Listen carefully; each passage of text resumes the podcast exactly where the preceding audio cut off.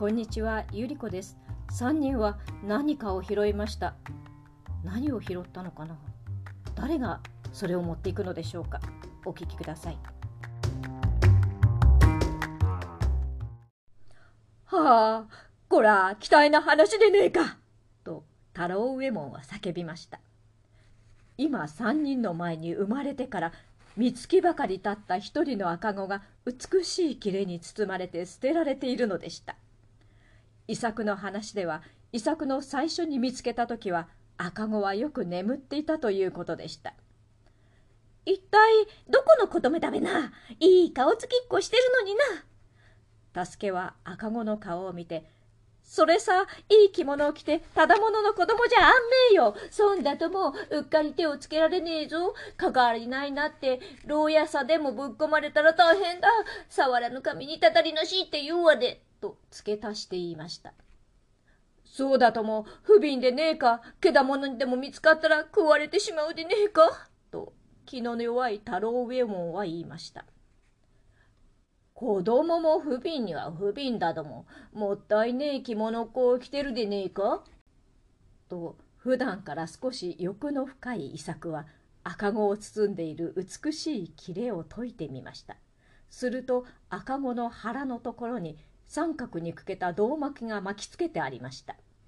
伊作は赤子の泣くのも耳に入らないというようにその財布を取り上げて片方の端を持って振り回してみるとその中から小判がどっさり出てきました。それを見て助けも太郎右衛門もびっくりしてしまいました。なんてたまげた話だ！と助けは青い顔をして太郎右衛門を見ると太郎右衛門は今までこんな大金を見たことがないので肝を潰してしまってガタガタ震えていました。遺作の発議でとにかく3人はその赤子を拾うことに決めました。この金はとにかくおいらが預かっておくことにすべと伊作はさっさと自分の腹へ巻きつけようとしましたのでそれを見た助けは大変に怒って伊作と喧嘩を始めました。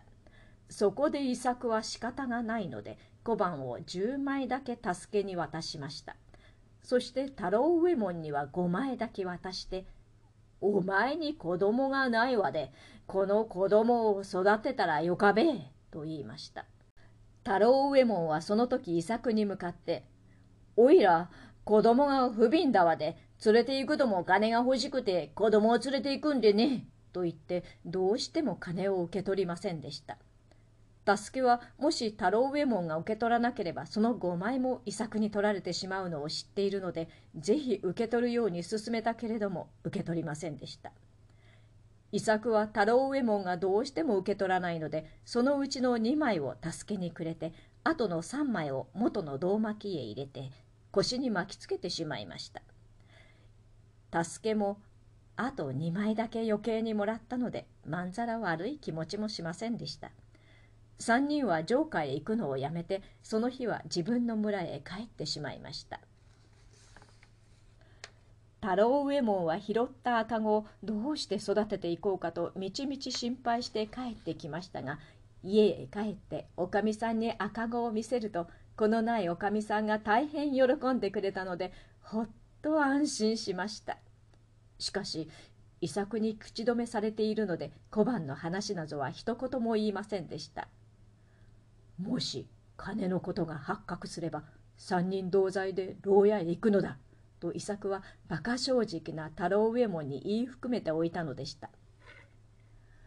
太郎右衛門と太郎右衛門のおかみさんがこの赤子を見ているうちに今まで一度も感じたことのないような嬉しい気持ちになってきました。おかみさんは太郎右衛門に向かって「この子はお寺の子でねえかしら」と言いました。その訳は赤子を包んでいる切れはドンスという立派な布でおかみさんが城下のお寺で一度見たことがあるからということでした。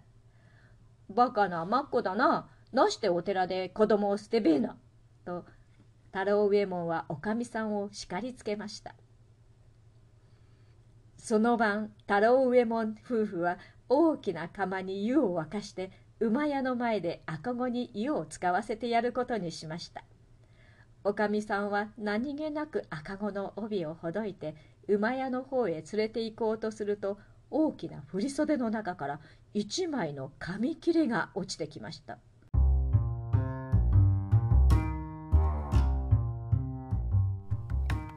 振袖の中から落ちてきた一枚の紙切れ。それは何だったんでしょうね。では次回失礼します。